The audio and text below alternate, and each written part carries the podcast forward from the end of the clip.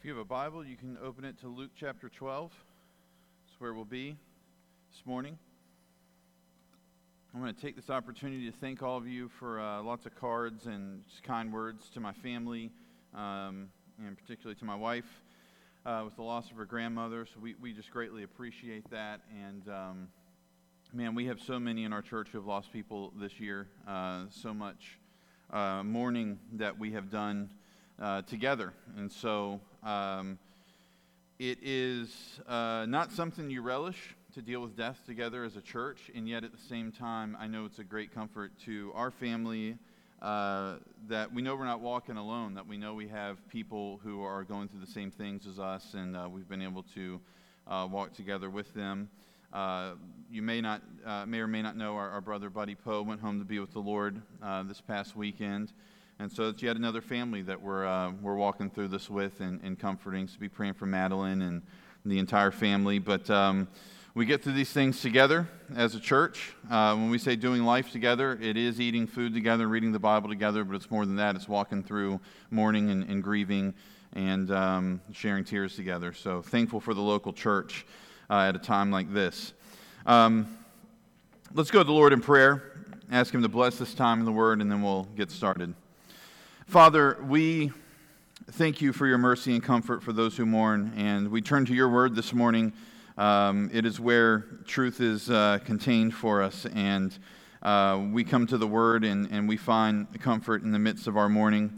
We also find um, strong directives, Lord, in terms of what the attitude of our heart needs to be. so I pray that uh, from myself uh, to um, the folks sitting in, in the seats this morning, to the folks in the live stream, that we would all, Lord, have uh, ears to hear this morning and really um, heed your words, listen to them closely, and uh, that we would feel compelled as we leave here, Lord, to fear you and you alone. We pray this in Jesus' name. Amen. Well, that is our word for the day. It's fear.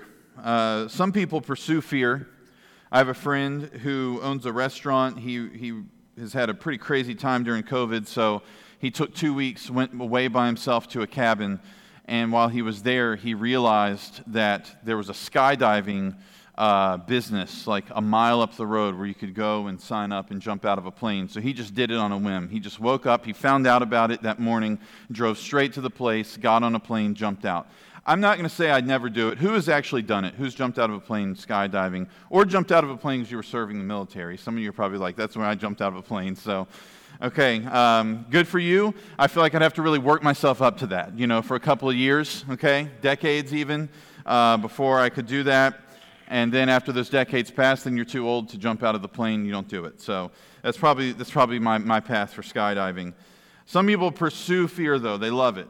They, they, they want to ride roller coasters. Uh, they, they ski on the Black Diamond slopes. My wife and I were watching skateboarding. I'm still struggling with skateboarding being an Olympic sport. I'm like, I'm not really grasping that yet. I'm not really there. I struggle to see a guy in like rolled up khakis out there, like competing for medals.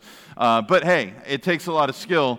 And I was watching it and I'm thinking, how do you decide you're going to just get on this board and like jump on a railing? You know what I mean? Like, how do you decide one day you're going to do that? Well, you got to love fear. You got to pursue it. Uh, some people see scary movies. They go to haunted houses where they pay for people to jump out at them. You know, they pursue fear. Other people avoid fear at all costs. They do not go to scary movies. They watch rom coms. They opt for the rides that stay on the ground. And they might get in a plane to go where they need to go, but under no circumstances are they going to jump out of a plane. So, and, and, and most people are probably some mixture of these two profiles, right?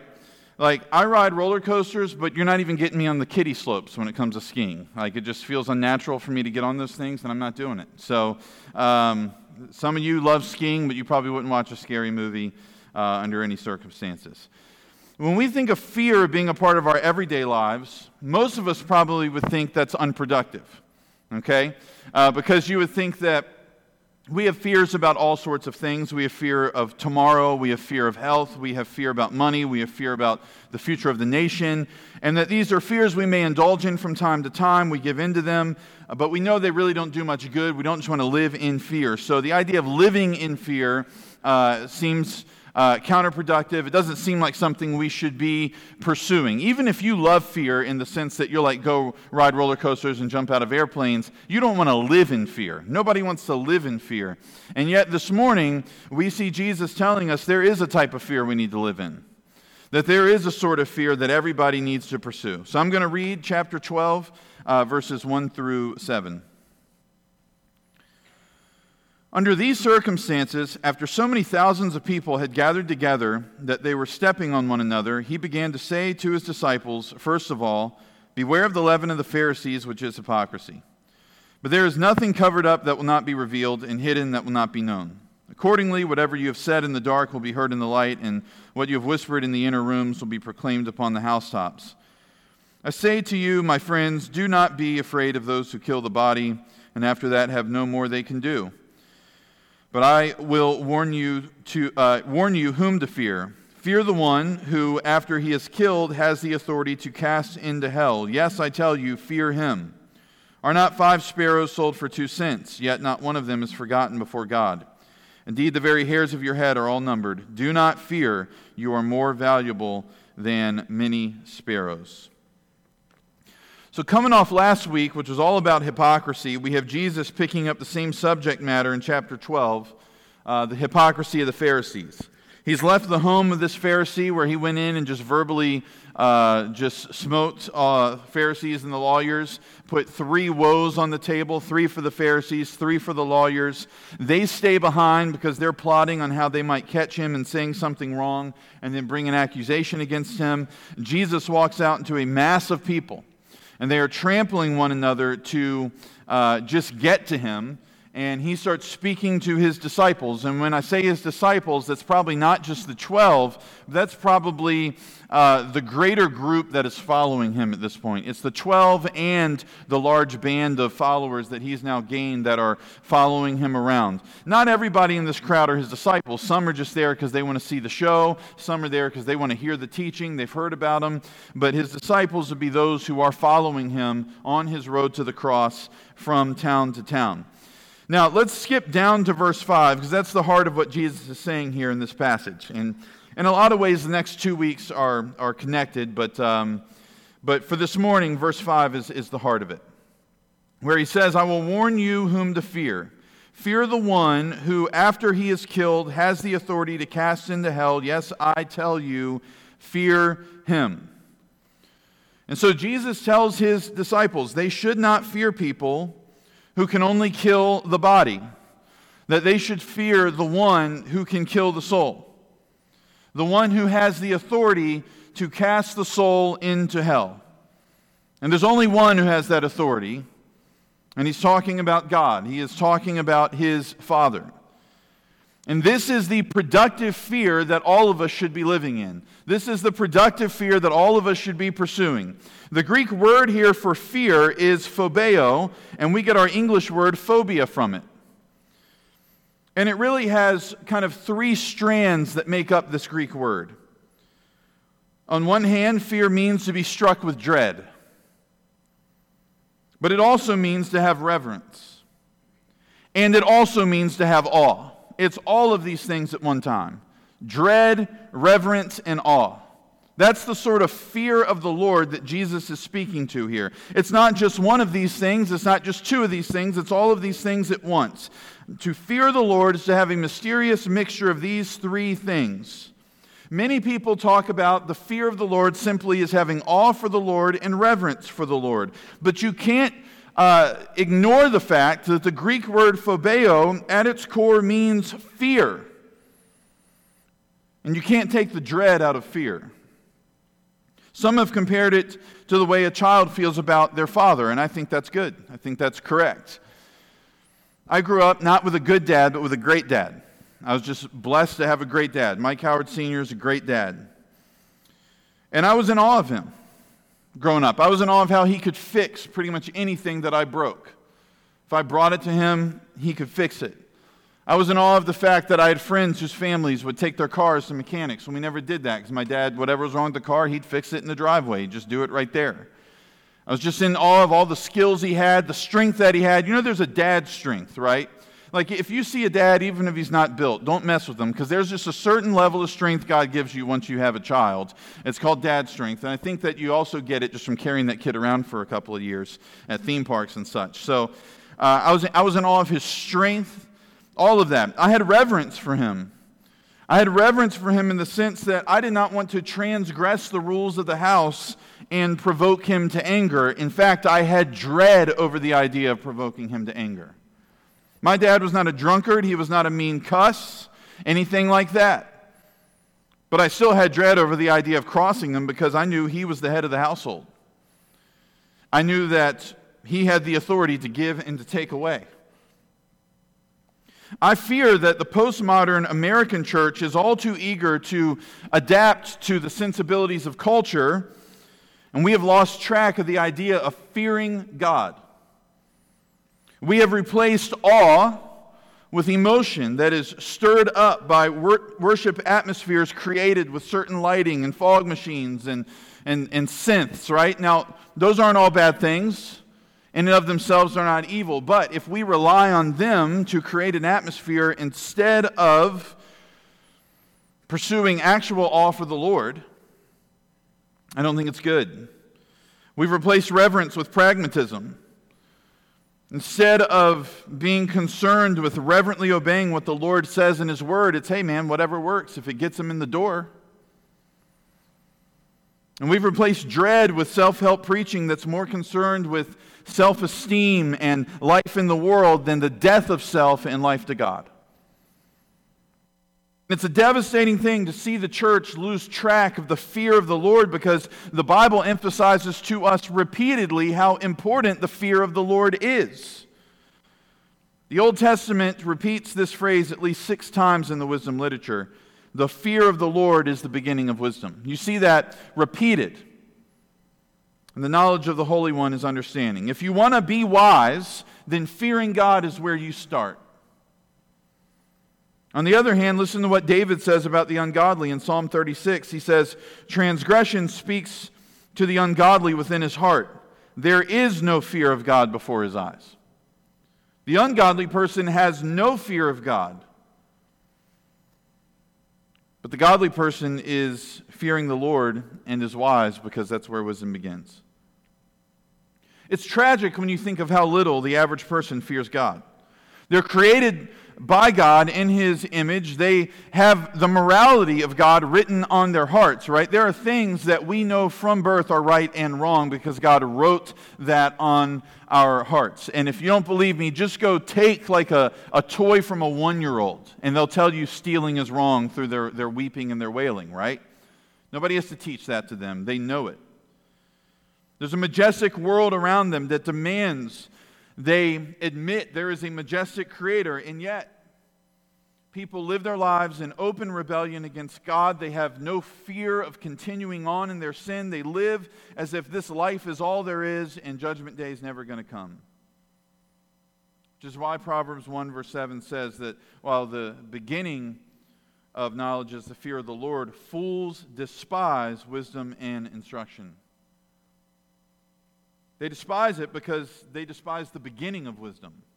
They loathe the idea of fearing God because it interferes with the false reality they have created where whatever is right in their own eyes is what is right.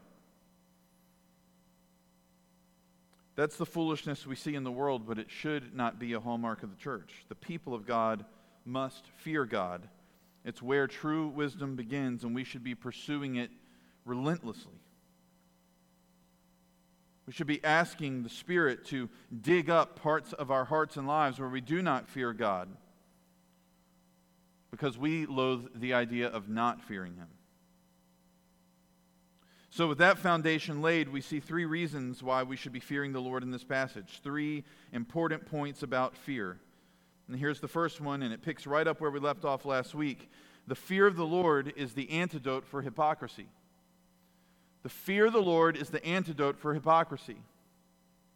We talked a lot about religious hypocrisy last week, about the evil of it, the damage it does. Here we have Jesus warning against it in verse 2. He tells his disciples, Beware of the leaven of the Pharisees, which is hypocrisy. I'm not a baker. My wife will tell you that. She does a great job baking things. I've never really tried, and honestly, I'm kind of scared to, to bake because if I was to be good at it, that would be the end of my health.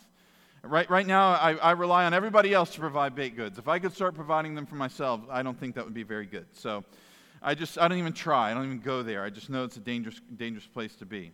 But uh, leaven is the raising agent that was placed in dough. Okay, so I don't know much about baking, but I know it's like yeast, it, it permeates the dough at every level. And this is a picture of the hypocrisy of the Pharisees. They had this extravagant public religion, right? They, they loved going around and kind of glad handing in the marketplaces, and everybody knew who they were, and they had the important seat in the synagogue. But privately, their souls were contaminated. And they contaminated everybody that their false teaching came in contact with. Now, the disciples the temptation for them to engage in this sort of hypocrisy would probably come in a different form than the Pharisees. The sort of hypocrisy they're going to be tempted with is well, if the Pharisees are trying to trap Jesus and catch Jesus and hurt Jesus, then they might try to trap us and catch us and hurt us too. So, privately, we might be friendly with Jesus, love Jesus, be intimate with Jesus, uh, follow him, obey his teachings, but publicly, we're going to deny him because we're scared of what people might do to us. We're scared of what the Pharisees and the lawyers could do to us if they got their hands on us. That's the sort of hypocrisy that they're going to be tempted to engage in, where they publicly keep a distance from Jesus, they follow him privately. Some of us do that, don't we? I mean, there's people we've worked with for 5, 10, 15 years we talk to every day, they don't know a thing about our faith because we keep it for the weekends. So their hypocrisy is going to be different from the Pharisees in its flavor, but it's still hypocrisy. It's still doing one thing publicly, doing something else privately. It, it, it's going to be contaminating. Hypocrisy is built on a myth, and it's a tempting myth to believe in, right? And, and here's the myth that you can live a secret life that's different from your public profession of faith and nobody will ever know. That is, that is the myth of hypocrisy. The implied lie of hypocrisy is you can fool people on earth, there's no accountability with heaven. There's no accountability with God. And of course, this is silliness. And Jesus points that out in verse 3 when he says, Accordingly, whatever you have said in the dark will be heard in the light, and what you have whispered in the inner rooms will be proclaimed upon the housetops. So you cannot get away with a life of deceit and cover ups. You might attempt it, and if you do, you're simply doing what your first parents did, right? I mean, as soon as Adam and Eve sin in the garden, what did they do? They, they start trying to sew together underwear from leaves, trying to hide from God. They want to cover their nakedness, they want to cover their shame. This is the same thing that we do. And even if you get away with it in this life, you will not get away with it when this life ends because on the day that Christ returns, everything currently covered up will be revealed, everything hidden will be made known. There is no secrecy. Secrecy itself is a myth, it's the myth that hypocrisy is built on. And this goes for our actions, but it also goes for our words. Matthew 12, verse 36 I tell you that every careless word that people speak, they shall give an accounting for it in the day of judgment. Every careless word will be exposed. Every Christless action will be shown for what it is. And I think that as a believer, you might read this text and you go, man, that's going to be really rough for non Christians. But you're not exempt from the word of judgment. It won't be a heaven and hell judgment, but uh, we learned this in our, our 1 Corinthians study we've been doing on Wednesday nights. In 1 Corinthians 3, Paul says the foundation of the church is Christ. Everybody needs to be careful about how they build on that foundation. Those who build on the foundation of Christ by preaching the word of the cross, he says that uh, their works will be like gold and silver and precious jewels, and they will have reward in heaven. But those who build with wood and hay and straw will see their building burn up in the fire of God's judgment, and they will escape as one through flames, but their work will not. And the same goes for our careless words, and the same goes for our Christless actions. And what that means for us as believers then is we should take sanctification, if we fear God, really, really, really seriously. Sanctification is that process in which God is separating you from your sin. And God's doing that now. He's sanctifying you now, and that's His work. But we read in Philippians chapter 2 that you have a role to play in sanctification, that you are to work out your own salvation with fear and with trembling. So, throughout your Christian walk, God is revealing sin to you, and you are working to kill that sin. As John, Owen uh, said, to mortify the flesh. R.C. Sproul says God's gracious toward us by not showing us all of our sin at once because we wouldn't be able to bear it. Can you imagine that? If the day that you are saved, God was to go, okay, here's all the sin that's in your life. You got 80 years how overwhelmed you would feel, right? You'd be like, I, I can't get rid of this. I, what am I going to do, right? It, it, it would crush you. But he is merciful and gracious to progressively reveal it to you. And so you deal with some of that sin, you, you put it to death, and then he shows you new sins. And as that happens, you are conformed to the image of Christ as you deal with each sin. If we fear God, then we will work out our salvation with fear and trembling. If we do not fear God, we will not work out our salvation with fear and trembling. We will think we can live however we want. There will be no responsibility for our words, no responsibility for our actions before God's throne. And if we live that way consistently, what we might be revealing is a lack of saving faith in our hearts in the first place. Fearing God is an antidote to hypocrisy. It's a remedy. As we fear God and we deal with our sin, our public and private lives match up more and more. Hypocrisy is put away, and our lives are pleasing to God. Our lives will be a witness to men. Second point this morning fear of the Lord is the antidote to hypocrisy. The fear of the Lord is the antithesis of people pleasing. I don't always do alliteration, but sometimes it falls into place. This was one of those messages. So you get three A's this morning. It's the antithesis of people pleasing. As, as I mentioned, the disciples of Jesus, if they're going to be tempted to engage in hypocrisy, it's probably going to come in the form of close to Jesus in private, afraid to identify with him in public because of those ruling authorities, right? It's the sin of Peter. It's the sin of Peter at the end of the Gospels when the Lord is being arrested and the Lord is going to be crucified. And three times uh, during those events, he denies knowing Jesus because he had fear of what the world would do to him. And so he refused to show Jesus the devotion in public that he pledged to him in private at the Last Supper when he said, No way, I'll never do that. Now, Peter repented of this sin and he was restored, you can repent of this sin and be restored as well. But with repentance, we should desire for the sin to cease. We should want to end our participation with it. And like with hypocrisy, the answer is found in fearing the Lord. If you are concerned with people pleasing, if that's your number one concern, not pleasing God, but pleasing people, then you are afraid of those who can kill the body. Now, not all persecution or suffering for our faith ends with martyrdom. In fact, as Americans, we're pretty, it's pretty foreign to us even to even consider that, all right? A lot of us thought we were being persecuted when they told us to wear masks. That wasn't persecution. That may have been agitation uh, from the government, but you were not being persecuted because you were a Christian, because my pagan friends were made to wear masks too, okay?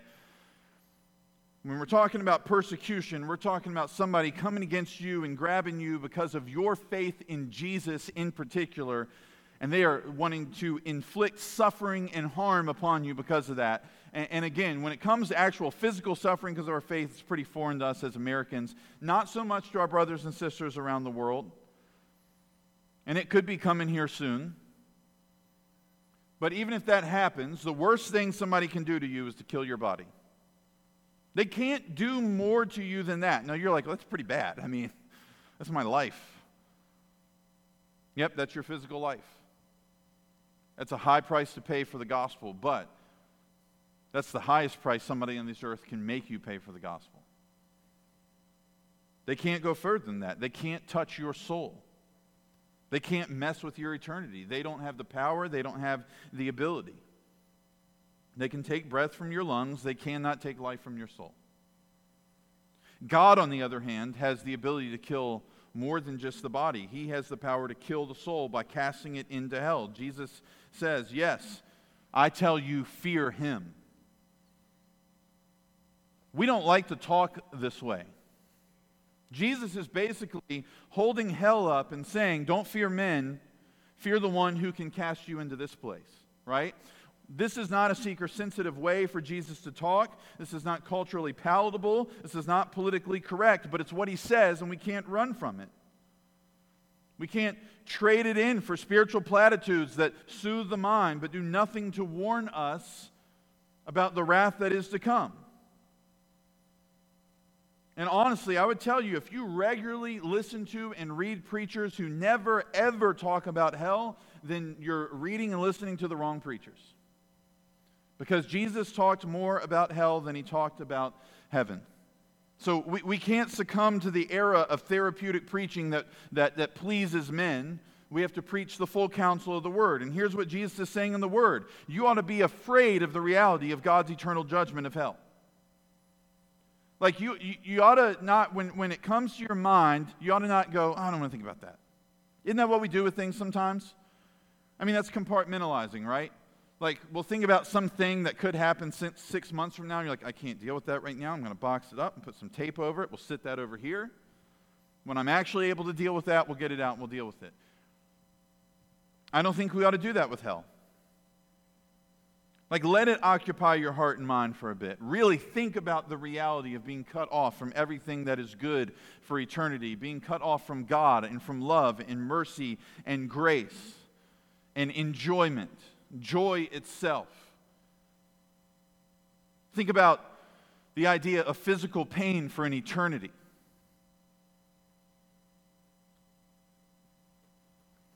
Because one day you're going to get to the end of this life and you don't want to end up on the wrong side of God's judgment. It's going to be too late to unbox it then. You got to think about it now. You got to deal with it now. Listen to what Jesus says in Matthew 10, verse 32. He's going to say the same thing in Luke 12 next week. Therefore, everyone who confesses me before men, I will also confess him before my Father who is in heaven.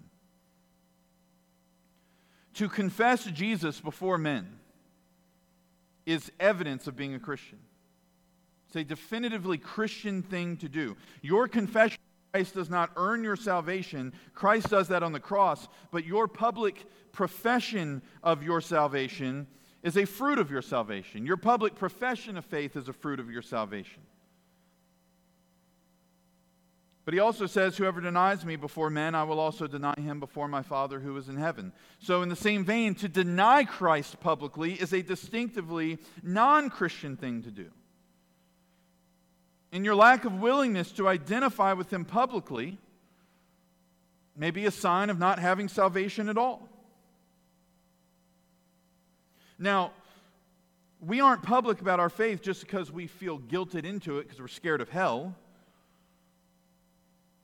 But fearing God's ability to judge doesn't mean you're only motivated by guilt. It means that you recognize with dread and with reverence and with awe that his power is superior to the power of any earthly threat. So when you start to count the cost of your actions, you weigh it out and you go, these people might be able to take my job. These people might be able to take my home. They might be able to take my family. They might even be able to take my life. The things that are most precious to me. I saw a movie last week, and in it, Nicolas Cage had this line that stuck out to me. The rest of the movie stunk, but this was a good line.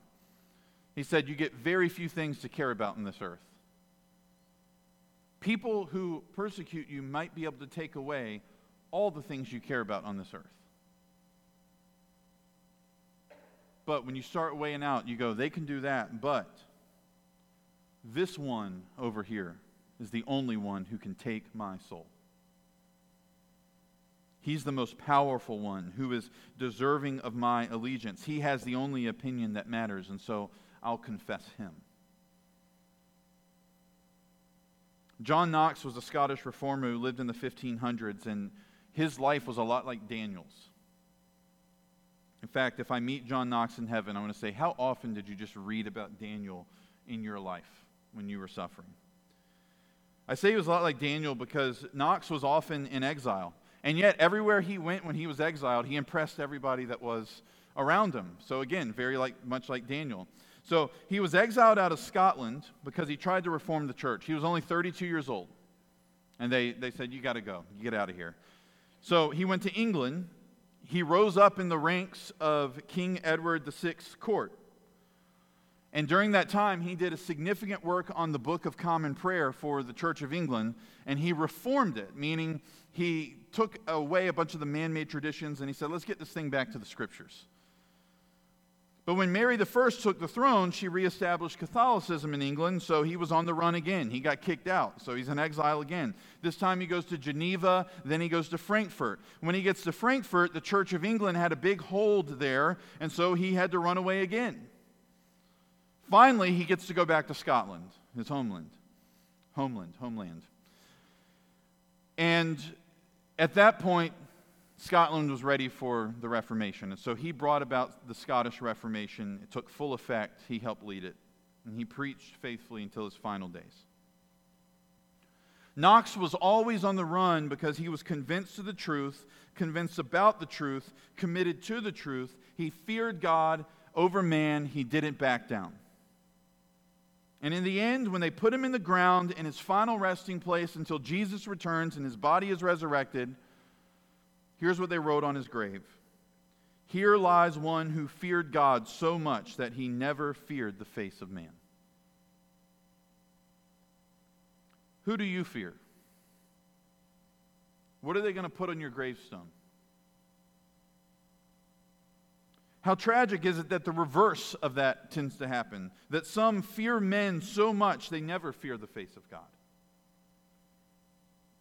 Fear of man is like shackles around your feet and cuffs around your hands. It, it, paralyzes you, it, it keeps you from taking on any sort of real challenge in the name of God's glory.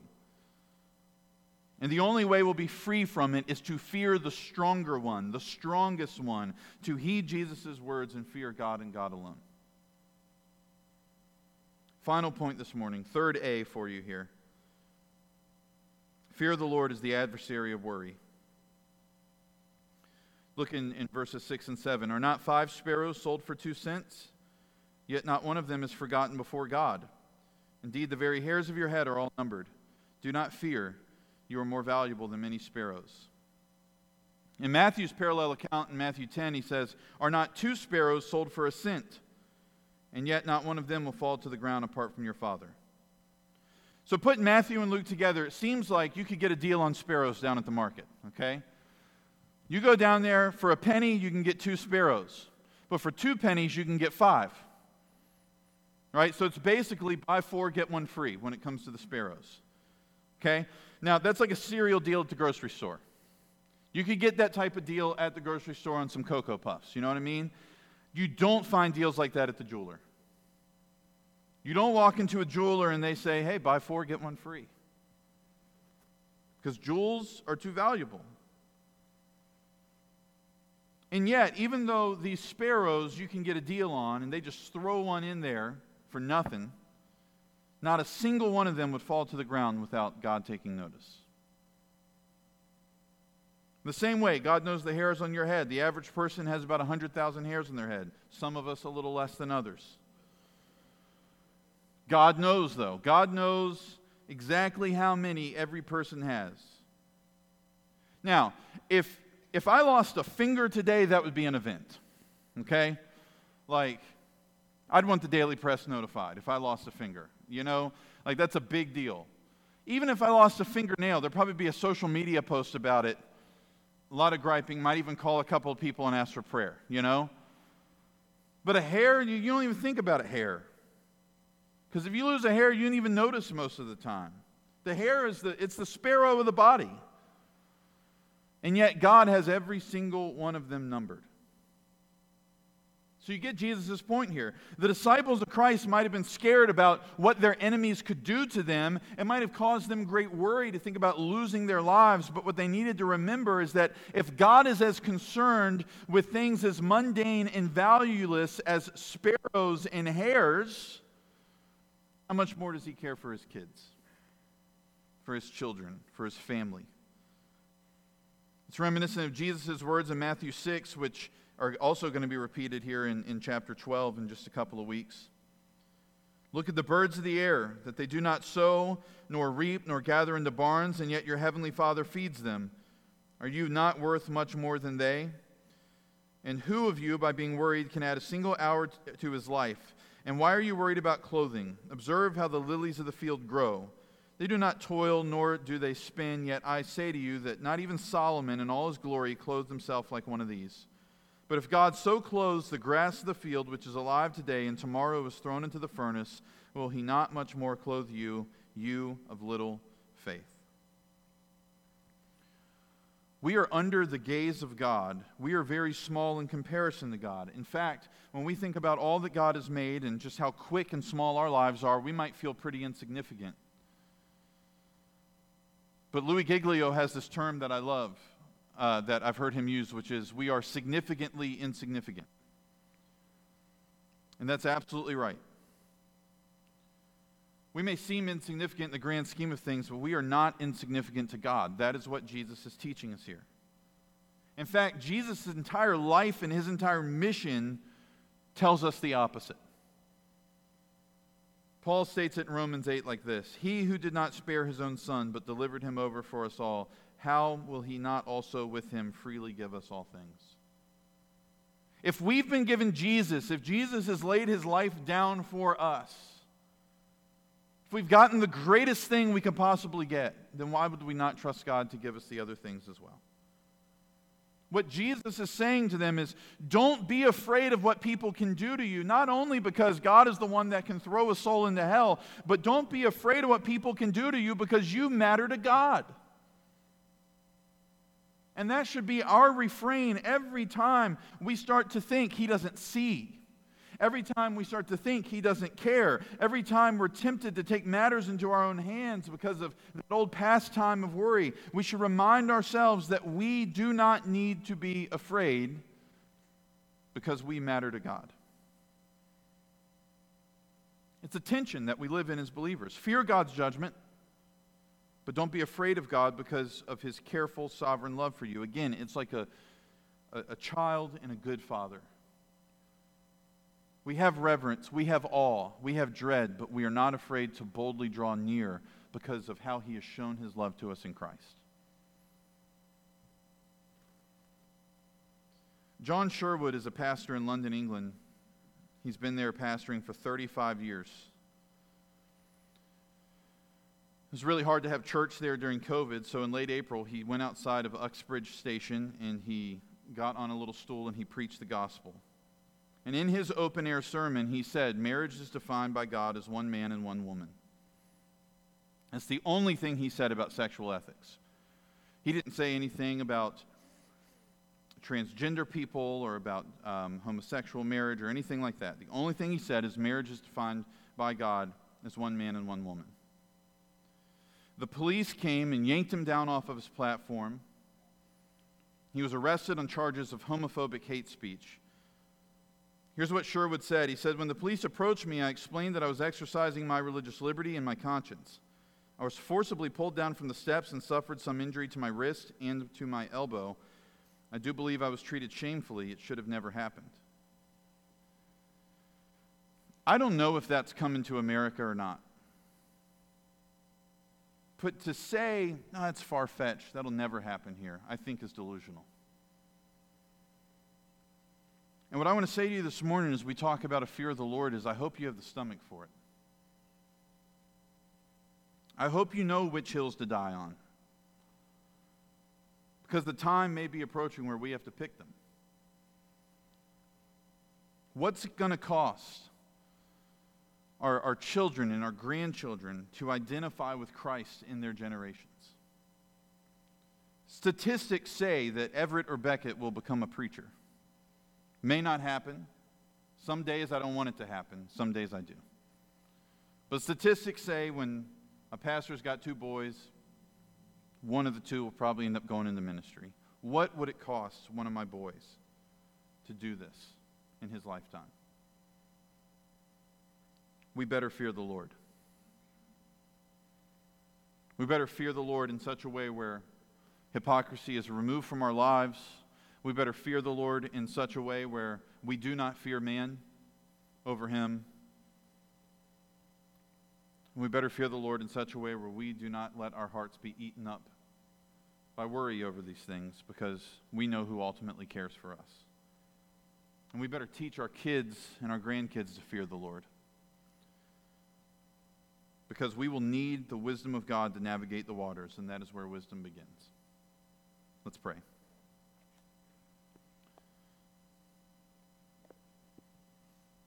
Father, I pray for John Sherwood this morning. Sounds like a John Knox sort of fellow. Preaching the gospel faithfully.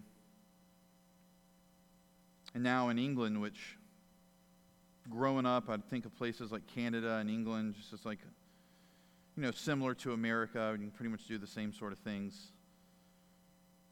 He's getting, you know, physically injured for the sake of the gospel. Could that be us 10, 15 years from now, five years from now?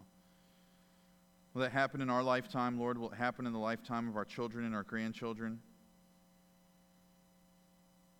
We love religious liberty. Could it be yanked away from us? We don't know. We don't want to live in fear of those things. We only want to live in fear of you, but we know if we live in fear of you, it's going to help us to be faithful no matter what, like Pastor Sherwood. So, God, I pray that in our convictions, that in our decision making, in our living, in our Bible reading, in our praying, in our fasting, in our witnessing, in all of these things, God, that we would fear you. And that in light of our fear of you, we would have great wisdom. And that we would be prepared for whatever is to come. May hypocrisy and the fear of man and, and the fear of what people could do to us be put far out of our hearts and minds. That that would be part of our sanctification as we work out our salvation with fear and trembling, God. That a fear of all of those things would be put away and that it would be replaced with a fear of you, the one who can kill the soul. And we thank you that we don't have to worry about that this morning because Jesus died and suffered in our place. Which is a reminder to us that this is a great, loving, compassionate God that we fear. So, if anything is said about Seaford Baptist, Lord, may they say that we are a people that fear the Lord. We pray this in Jesus' name. Amen.